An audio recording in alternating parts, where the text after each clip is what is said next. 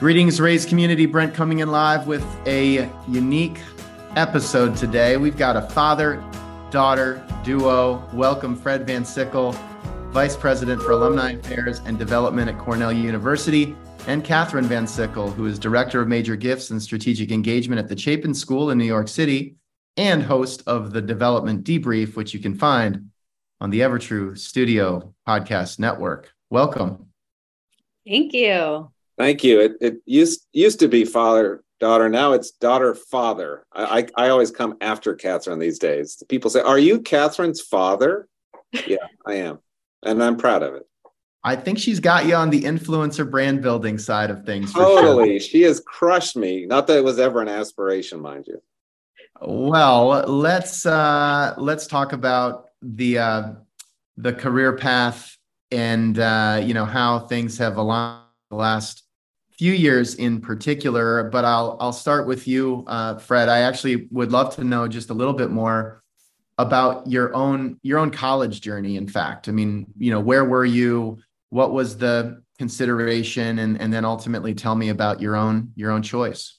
Yeah, well, I grew up in a small town in Illinois, and uh, my father and my grandfather went to Lake Forest College, uh, which is about uh, four hours from Canton and a totally different cosmopolitan upper class uh, suburban world from a small rural town. And it was it's a great uh, small liberal arts college. So i went there and and i was experienced and exposed to a lot of things i'd never seen. It was very eye-opening. It's a great liberal arts education great faculty um, smart peers from from all over and it was a very formative experience. And um, I graduated in 1983. Um, I thought maybe I'd want to be a lawyer, but that didn't work out. And so I was casting about for something to do, and I happened to know uh, people in the development office at Lake Forest, and they said, "Well, we need some temporary help. Can you run student uh, calling and do some research?" So I did that, and I started. I think it was the January after I graduated and I only did it for a few months and I started doing that. This is pretty interesting. And and they didn't know if they had anything for me. And so I, I, I went to the Chronicle of Higher Education. It's very quaint, but all the jobs that one could find were in a paper form in those days. You go to the Chronicle of Education, you go to the back and you look at all the job applications. And I applied to a lot of jobs and got a job as a researcher at Wesleyan University in Connecticut. And I had never been in Connecticut and my wife and I got married. Uh, we got in a car and uh, we drove to Connecticut and started, you know, my real career started at, at Wesleyan, and it's been a great journey ever since. Where did you get the bravery? Because as a fellow uh, small town Midwesterner, you know, one doesn't necessarily think to just jump in a car and drive to Connecticut. I mean, what? uh, you know, it really starts with my dad. Everywhere we went, we went to a college campus. And so somehow that inculcated in me about the power and the beauty of these places. And so I, I sort of had this curiosity. Um, and we'd been, I'd traveled to the, you know, to New York and, and Boston a couple times. It's like, well, this sounds great. This sounds wonderful. So, um, and my wife was game and we just did it. So tell me about research at Wesleyan University. What's the uh, what oh was the gosh. tech stack? Oh my gosh! You? Yeah. Read the New York Times and the Wall Street Journal every morning and look for Wesleyan. I think that that strategy still plays. I mean, here we are in 2022. I think that would still be good. Yeah, but not in paper versions, um, or or town and country, and um, and that's where I, you know, had my first computer I mean, this is hard for you guys to believe, but there was a computer on my desk, which was pretty amazing. Um, and and the other thing that was really interesting was we'd come, and the the person who ran research was rather brilliant. There was a printout every day. Anything that changed in the system, there was a huge stack of um, uh, I don't know what you call it that that rolling paper, and we look at it and look any any change in addresses, any change in anything, and we'd look and see what had mm. happened. And and we had a library full of you know who's who and different directories. So it was a very different, very different world. It was not an it was not an electronic process. Let's put it that way. Somewhere between getting in the car and getting a computer, Catherine likely enters the picture here. I have to ask Catherine, what were some of your favorite or or early memories when you think about your own kind of uh, you know your college experience started at at birth basically. So kind of when when do you start to recall some of those memories? When we were living in lake forest when we returned to lake forest college i have so many memories of playing on campus riding my bike all over the place like running into students having students as babysitters was really fun um, playing with all of the faculty's kids that those memories are pretty pretty strong. Yeah, the upside of moving to a very expensive suburb having lost a lot of money on your house in princeton was we lived in a college house. So we literally lived on campus.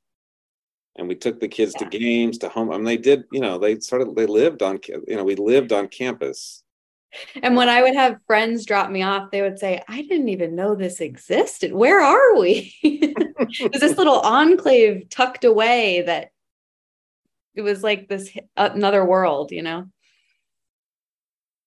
And it's one thing to sort of be immersed in that environment, it's another thing to kind of actually know what your dad does. So when did you start to uh, connect the dots on the uh, the profession being a thing? Well, I would say I enjoyed as I got a little bit older walking around campus and seeing that people knew him and starting to meet people and I was always I've always been curious. And so that was fun to start connecting the dots in Oh my gosh. Oh. Can you see this? You have it. Little girl. This is me in my office at Lake Forest College with the Forester head on, and that's Catherine, little Catherine. and shredded dollars, by the way. but that was the thing was we literally lived a three minute walk from his office. Like I would just run into his office every day at the end of school. Like it was an extension of our house in a way. So I don't remember it quite that way, but it certainly was that very accessible. Well, I just remember being, I mean, like, I don't know that I've ever been in the office that you're even sitting in right now, but like, I just knew it was so familiar. Um, and I found it fun. Well, I'm glad we're having this conversation so you two can work through those uh, conflicting memories. um,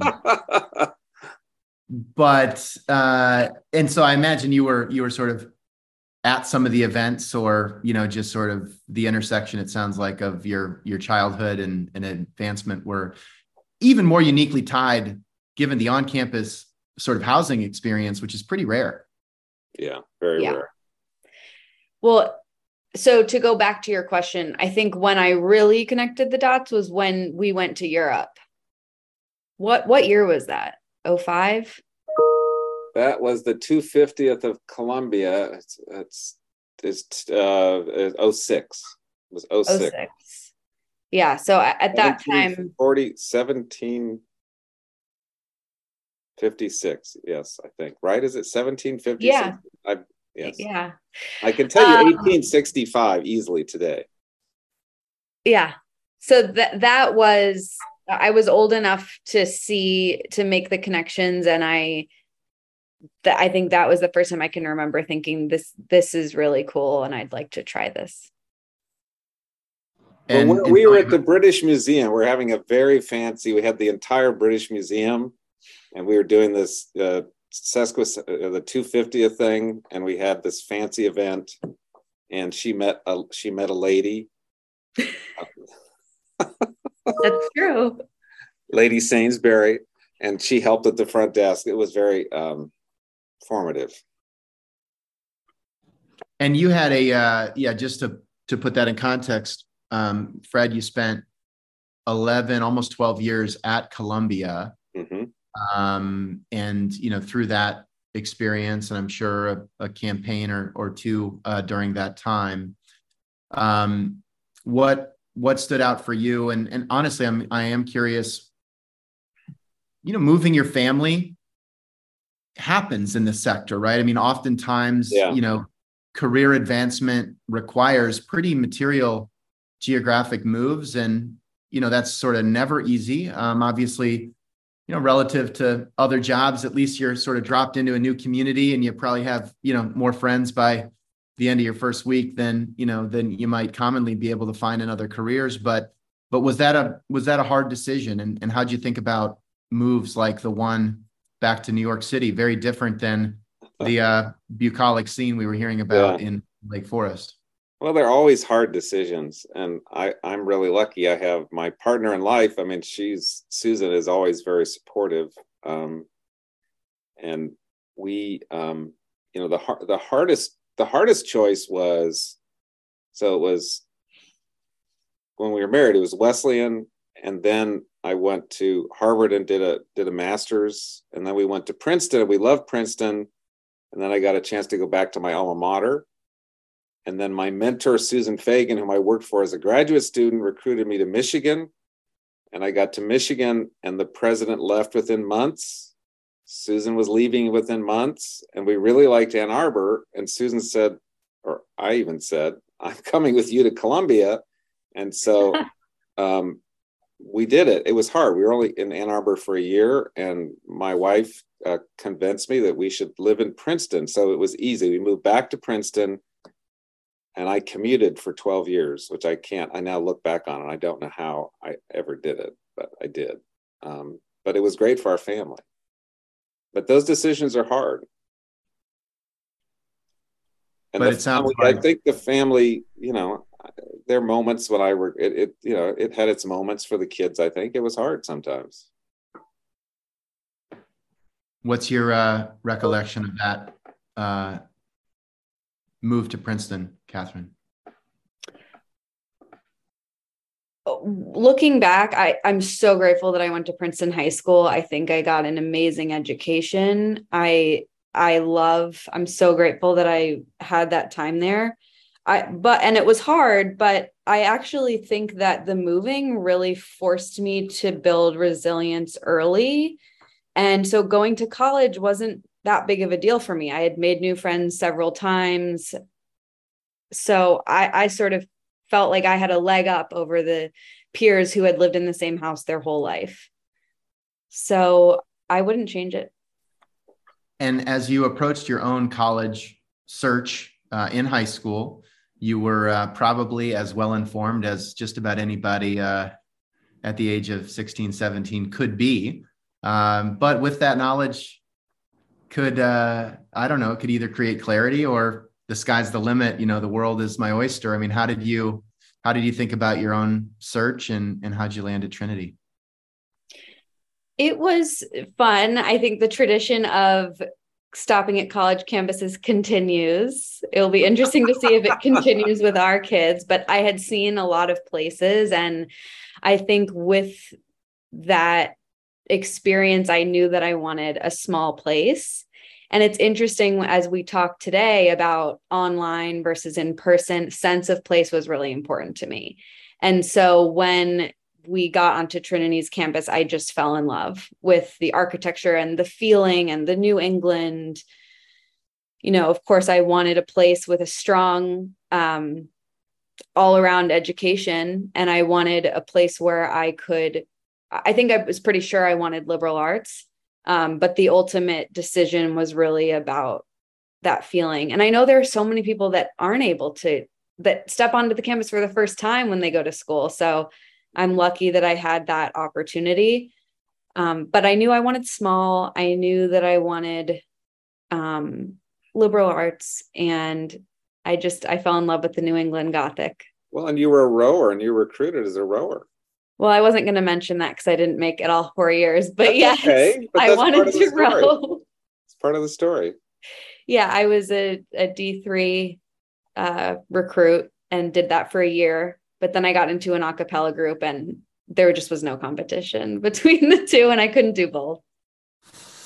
And she's also Brent, she's joined the they have the board of trustees at, at Trinity and they have a board of fellows and she's joined the board of fellows there. We're very proud of her.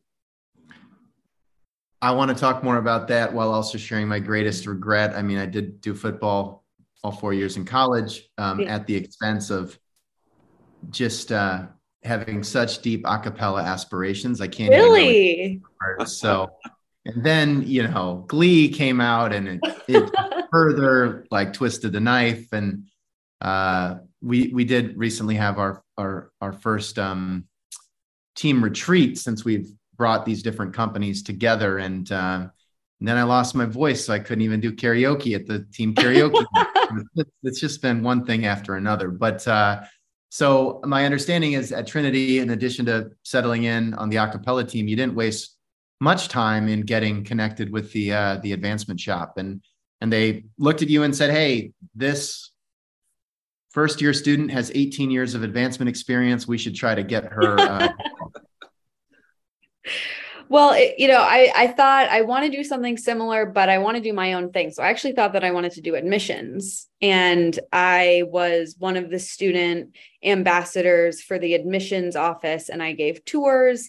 And so I I'm not exactly sure how it works, but I think if you're in that group, you're automatically invited to all of like the student leader events and things like that. So what ended up happening was the advancement office started calling me for the development tours, like the trustee kids or things. So sort of the word got out that they could call me and I would drop whatever I was doing. And then eventually presentable. I tried on a Friday morning. Um, but that then got me to get to know them. And then they said, Would you consider helping with reunion? And I did that and had a ball. So it just everything grew off of each other and continue to build. And ultimately led you uh, to have a word on your resume that is relatively uncommon, but maybe should be more common, which is apprenticeship. Uh, you, you, had the opportunity to join your alma mater, graduating, and one of the the lines really struck me. Uh, you were charged to build a pipeline of cold and unengaged alumni for the college. It just sounded like a pretty pretty dark corner of the advancement world, but probably a good place to cut your teeth. So tell me about those those cold and unengaged alumni and what stands out.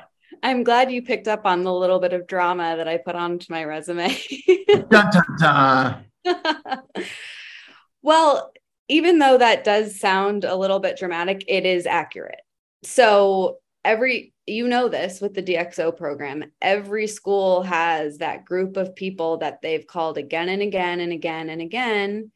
They're likely philanthropic other places, but somewhere along the way, that Trinity fell off for them. And they thought, let's try a different angle. Let's try a recent graduate who is not going to ask.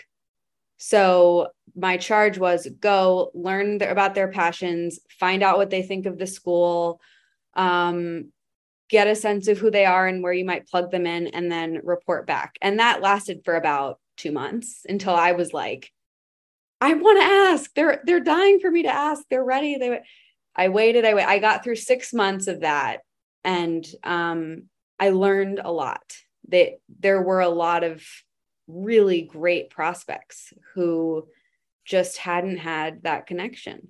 And it was just taking the time.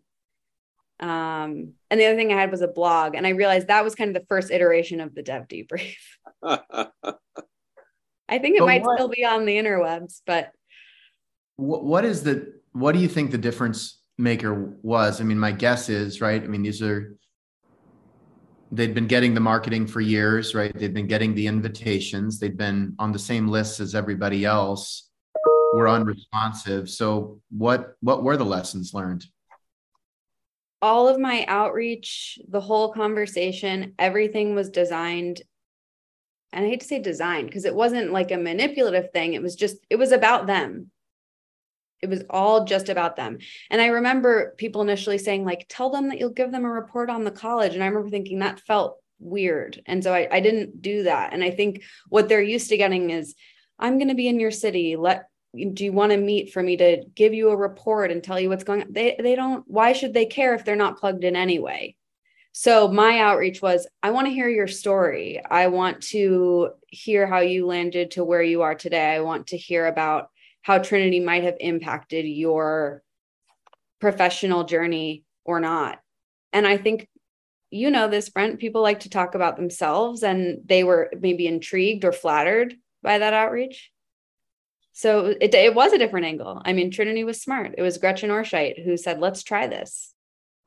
I wish you would have made it a podcast called cold unengaged alumni and just like unfiltered you know It'd be like a, a, a noir uh, podcast but i mean I, honestly i would all you referenced the dxo program our approach is almost the opposite, which is look, there's so many like amazing prospects that are engaged, that are giving, that aren't, you know, having that sort of human to human connection.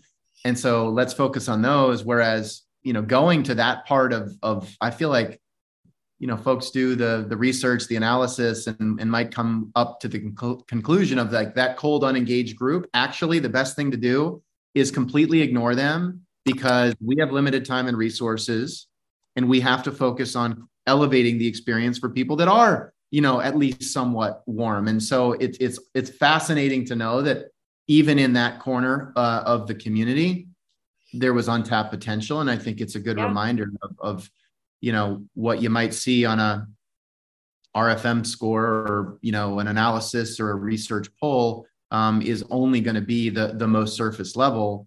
Um, and and i think that's the rub with this whole sector is is how do you how do you do that at scale um, so that we're not right. leaving people behind? And the co- the important caveat is they were all very high capacity. Good point but yes I, I hear what you're saying and i do think if i were to look at one of those graphics today i would say yeah let's ignore that corner. Let's let's look at a different corner. Um so it's an interesting point.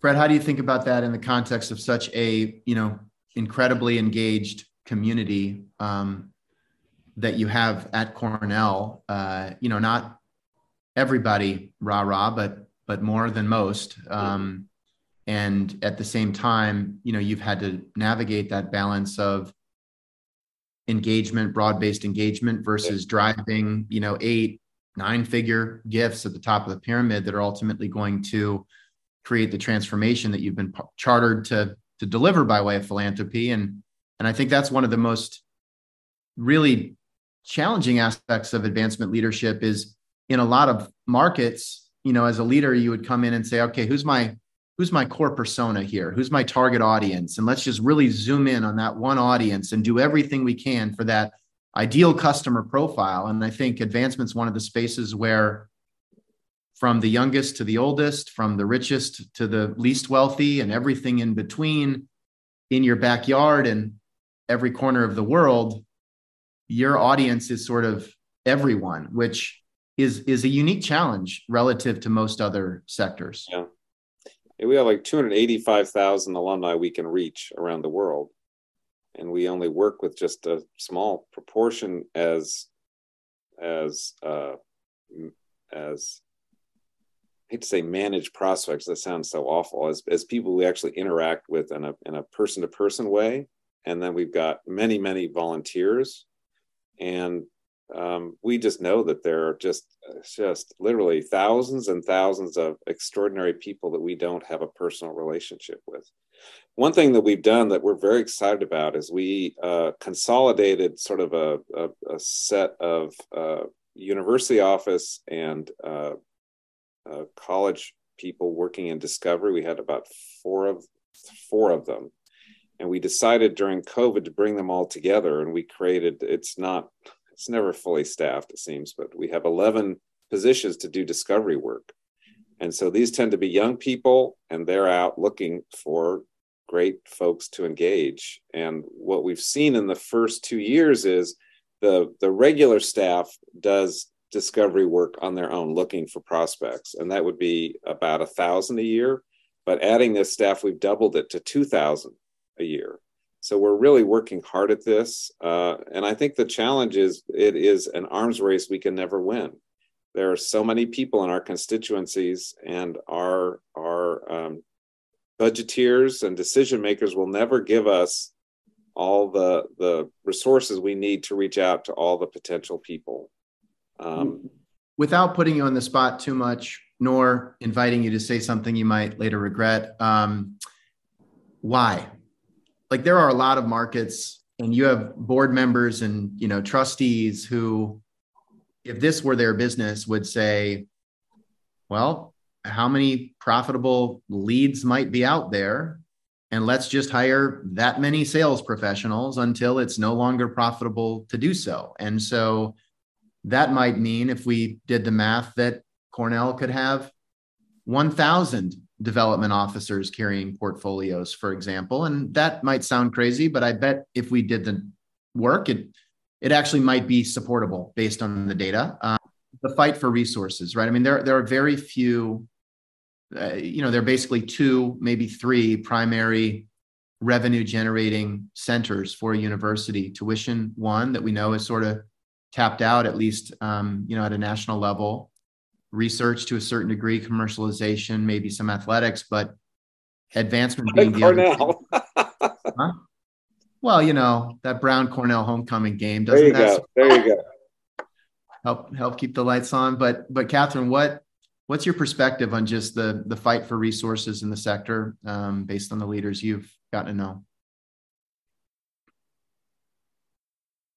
Well, you know, I I'm thinking a lot of different things right now. I'm thinking that funder I'm biased. I'm a frontline fundraiser, so I'm always going to say that that's a solution, but it means that the results need to be on the board. And I think often we know it takes a year to get up to speed. You get up to speed and then you leave, and I think that's the bigger issue. I think having the staff and the talent is the answer, but that's with the result of the person staying and committing. And i think that's actually a really interesting conversation right now is giving people that 10,000 or even $5,000 raise and having them stay for another 2 years versus leave and start over i think that's an area where leaders really need to be thinking. Because i'm but seeing I can point you I could point you to a whole bunch of Harvard Business Review articles that say it's not about extrinsic motivation like the extra $5,000. It's all about intrinsic and mission and purpose and culture. And we over rotate on the extra $5,000. But, you know, you've got a lot of friends in the space and you've worked in the space. And, you know, maybe those articles are wrong. Maybe sometimes it's just that extra 5,000 bucks that can make the difference. I think it's probably a little bit of both. I think too that sometimes it is just time to leave. I think that's one of our industry issues though is that people come up against brick walls more than they need to. I think there are a few cases that can be pointed to where someone truly was able to grow within an organization. But it's we're a relationship business. So it's silly. I mean, you heard our story. We moved around, but it wasn't every 2 years. We moved around every 5 to 7 um, I think it's necessary, but not at the rate that people are moving in. So sorry to change subjects here, but I just think that's more of the root of your question. Well, eh, look, I mean, ultimately, a lot of the practices that we're trying to suggest as it relates to building healthy lifelong donor relationships are the same characteristics that our teammates want too, right? I mean, what is the you know everybody gets recruited right? There's all the recruitment and all the attention paid at the recruitment and getting somebody to come on board. And then sort of what is that customer experience or the employee experience it's similar to you know as a donor the ask is made i make the gift. Well then what happens? Because that's really the start uh, of the relationship. I'm curious fred i'm sure you've worked with people who have been you know lifelong committed to a given institution and you've worked with people that have been six months and on to the next thing and everything in between. And I, and I wonder if you've seen patterns emerge or or if you've learned anything around, you know, what what is the difference between somebody that decides to really dig in and commit and grow um, versus, you know, on to the next thing. I think the environment has changed enormously. One of the things I would say about resources, even if I was given an extra $50 million, I don't know how I'd fill all those jobs. I have 67 openings at Cornell right now. We are in a totally different world. And maybe this is just a moment, but we're in a totally different world in terms of vacancies. And then also generationally, we're in a totally different world where our young colleagues would like to be promoted quickly rapidly, and we are uh, rather lumbering organizations. We are not organized to support that. Cornell has changed a lot. Cornell was built on uh, a few generations of, of, people, many of them Cornellians who spent an entire career at Cornell. And I still have some of those colleagues, and they're they are you know they're they're treasures. But I don't think that's going to happen again. People who basically spend 30 years, 20 years, 30 years, 40 years working for an institution. So the challenge now, and we spend, you know, when I think about changes in my work as a leader, the focus on on culture and talent uh, has just grown and grown, and um, it's very important. It's very hard. Uh, it's very hard to achieve the results that you want in big, complicated organizations, and I fear that it's going to be that much harder because the proportion of people who are never really in the office together um, and I'm going to be I'm I'm I'm of a different generation than you, Brent. I know your company approaches this differently, but I really believe that people need to spend time together, um, you know, more than infrequently to to build culture. But that's not always the direction that that the generations are going. So this is a huge a huge issue, and I think, you know, institutions have to demonstrate to employees that that this is a place where you want to work, that you believe you can do your best work here. Um, and that is not easy to do. And it's not, and again, I don't think it's for lack of trying, but I do think there's a level of impatience um, that's that's um, higher than than I recall in the past. I mean, I've been in the business for, I guess it'll be almost 40 years, long time. It's different. I want to just share. I, I, I, have carved out a bit of a reputation around remote work and advancement and all these things. I, I want to acknowledge that I was like the biggest in office person ever. Like the Friday happy hours, of the Barking Crab in Boston, and just like bonding and the go for an impromptu walk, get a coffee. Like, so I, it's not like I, I came to this conclusion always, you know, hoping that this would be the future. It's really been a journey um, for me yeah. over the last 10 years. And, and as I sit here now, and I just did an onboarding meeting with, with four new teammates of ours yesterday.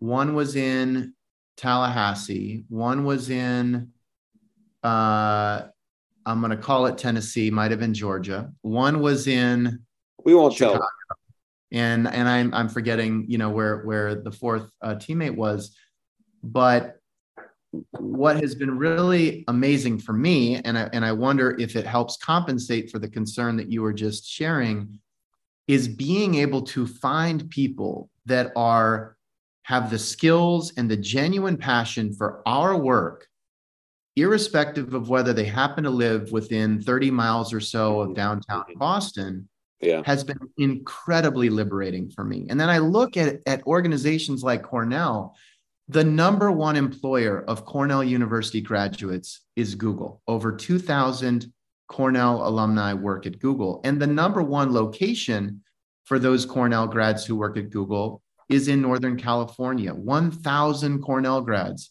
work at Google in Northern California. That is a long way from Ithaca, having travel to Ithaca by bus. Um, and I don't know if one can travel there by plane. I, I do think about. Yes, you can. Absolutely. Oh, uh, you know, good. We're, we're, we're progressive. Don't, don't start Air? rumors that are unhelpful. Is that Cape, Cape Air seasonally? Um, United, so, Delta. You've heard of them? I, you know, we digress. Ithaca International Airport.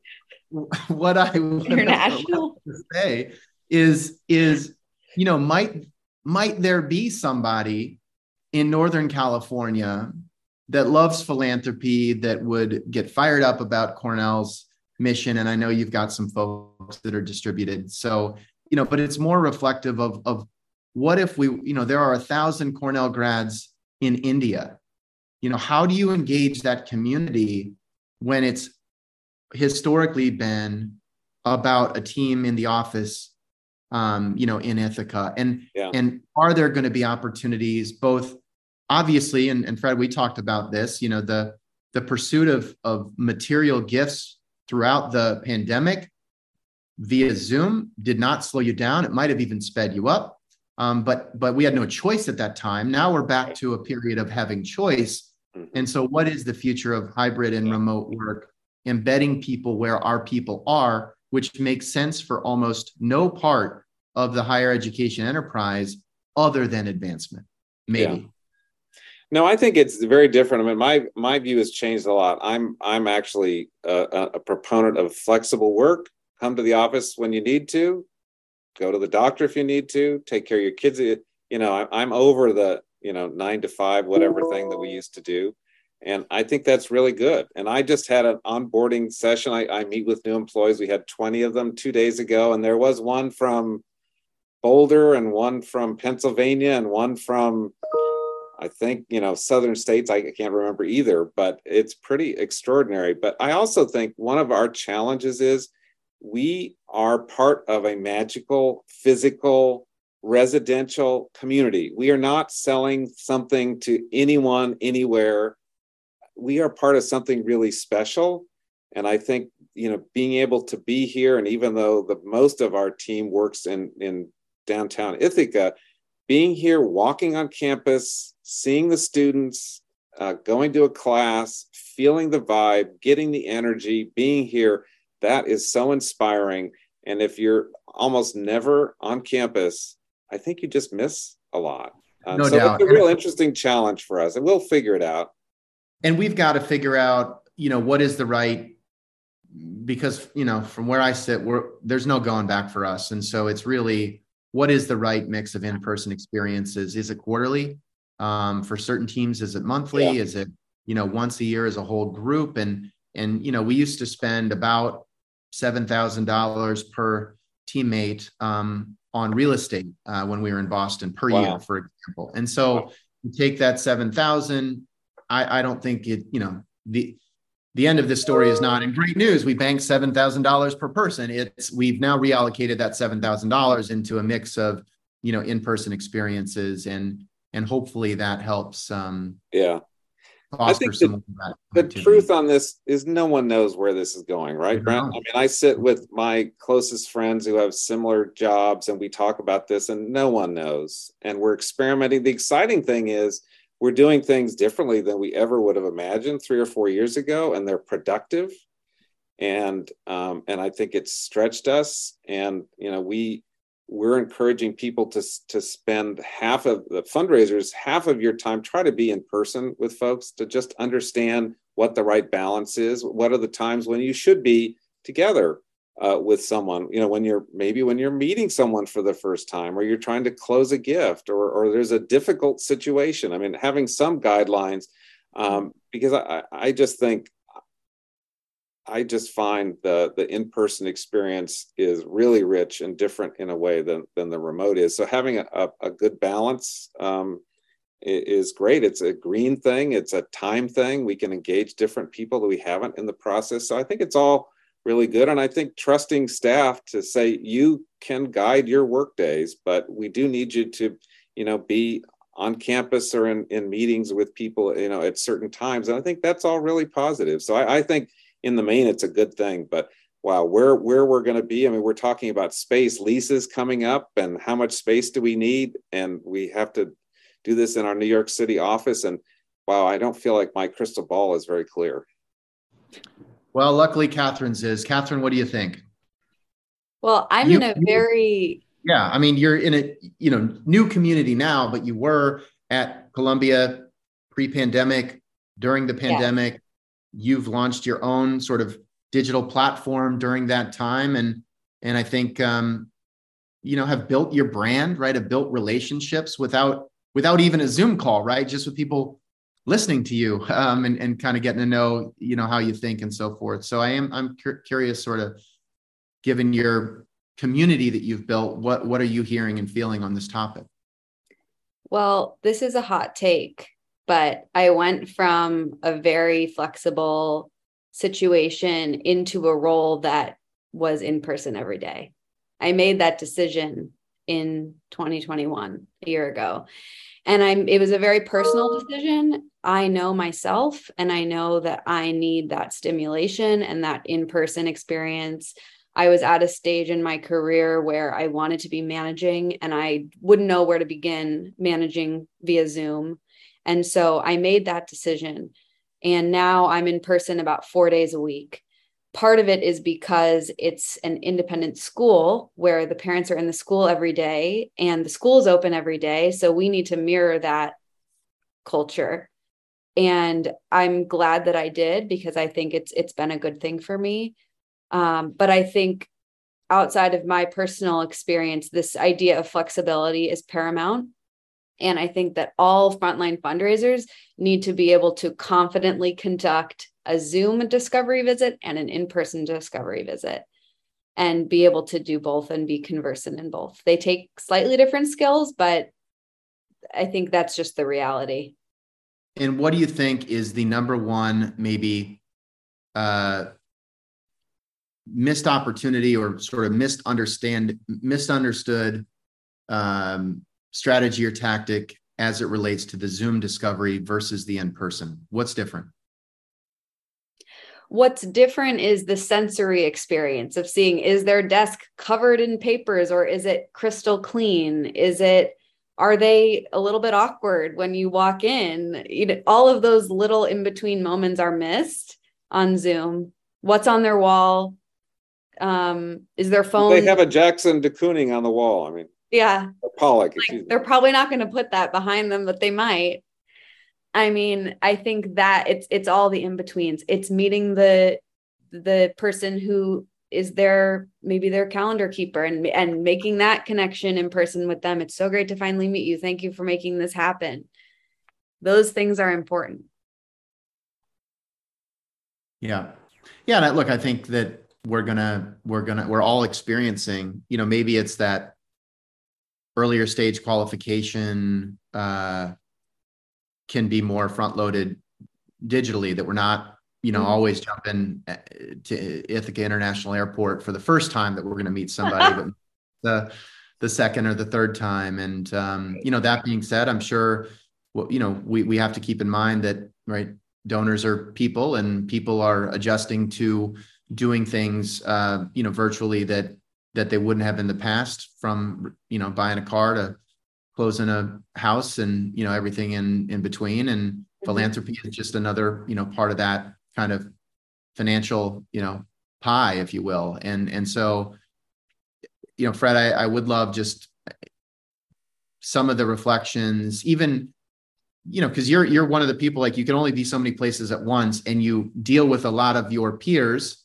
as it relates to stewardship and creating great donor experiences where your peers can only be so many places at once. And pre pandemic, to get time with the dean or the president or whomever to spend some time with a certain donor, I'm sure was a logistical, you know, nightmare. Um, and, and I'm sure it still is to a certain extent today. But any, I don't know, memories or moments where maybe just like the simplicity of everybody being a Zoom link away created some pretty memorable donor experiences that just wouldn't have been possible otherwise. Well, I think it's just it's the the timeline in which you can do things. It's well, when am I going to be in Tahoe, and when are you going to be in Tahoe, and that could be nine months from now. But when can we get on the Zoom together? Well, that can be next week. Or gee there are three faculty members i'd love you to meet. And how are we going to with their with their research or or their class schedules how are we going to get them? We can get them on a zoom. So i think we we did really accelerate a lot of conversations because scheduling is just that much easier. And then bringing in people you wanted to bring in was that much easier so i think that worked that worked enormously well um, and and and that will continue. I mean, I think you know all these tools we are trying to you know we want to embrace what's the best of the best, no matter where it comes from, um, but also retain the human as much of the human part of our work as possible. Um, and I think honestly, and I love being with you on Zoom, but we're all still really tired of these boxes. I mean, even if we do it less, it really gets old. Well, luckily for Fred, we've only got a few minutes left in this conversation. That was not a cue. well, either way, we've only got five minutes left, uh, and so with that, uh, with that time, I might just ask. Um, I'll, I'll, start with Fred because you've already referenced 67 open positions. Uh, we have at least 67 listeners, so that's that's good. Um, but uh, but tell me just about what's going on at Cornell. Why folks should go check out the job page um, and what you're excited about because I know you really think highly of the team and believe deeply in the mission. Um, and, and you all are are uh, doing, uh, I think, really inspiring work uh, within the landscape of of advancement. Thank you. Uh, well, Cornell is an extraordinary institution. I mean, it, it um, it's the best combines the best of of the liberal arts with the best of um, applied work with the best of engagement in the world. I mean, we really are uh, the model of what a 21st century university should be because of our commitment to um, to our state and our country and our world. And I think that that that we really stand out for that. And it's very exciting. And you know, you can the people who are the experts on from apples to quantum mechanics to uh, curing disease. I mean, it's all here at Cornell. It's very exciting. And we have a team that uh, we are really committed to having a, a, great culture and giving people the opportunity to grow and do their best work at Cornell. Um, and, and lots of excitement. We're in the midst of a campaign that's that's been very successful and trying to do new and different things. So we are really eager to have uh, talented people uh, raise their hand and, and reach out. And, and we're really interested in, in, being open and creative to people with all kinds of backgrounds too. We'd, we'd like to have a really wide and, and um, diverse team. Well said, Catherine. Other end of the spectrum, you know, New York City, small office, uh, but big aspirations uh, at Chapin for sure. Um, what should folks know about about Chapin in general, and also how to be in touch with you more broadly? I would say Chapin is a jewel box. I think that's the best way to describe it. It's old, but also up to date with everything happening in today's world. It is a single sex experience. It's all girls K through 12, and that's becoming increasingly rare. The dedication that the staff has to the student experience is amazing. And I get to see it every single day, whether it's in the lunchroom or walking through the halls. It's truly a special place. I absolutely love my boss, Marita Altman, who came to us from the New York Philharmonic. There's a real sense of understanding New York City philanthropy from a lot of different angles, and I really enjoy that. So, if there's any interest in the New York City market or just getting a handle on the way philanthropy works for people from different lenses. And I use, I don't usually use the word philanthropy, but I feel like that word is appropriate in this setting. Um, this would be the right place for you. So we also have an opening, and that would be reporting to me. It's in prospect management, and um, we are in our silent phases of a campaign. So if there's any interest, please do reach out. LinkedIn at Dev Debrief on Instagram. Um, I'm sure Brent will put our emails in the notes. So would love to hear from you. Well, it's really been a pleasure to get to know both of you over the last couple of years and to have all the uh, uh, you know intersection in our in our paths here. It's it's a lot of fun and to all of our listeners, you know, get to know uh, this this this team, this family. Uh, we've got 68 combined positions uh, here. and, uh, I think and, 68 years of, of uh, fundraising, but I guess it doesn't add up.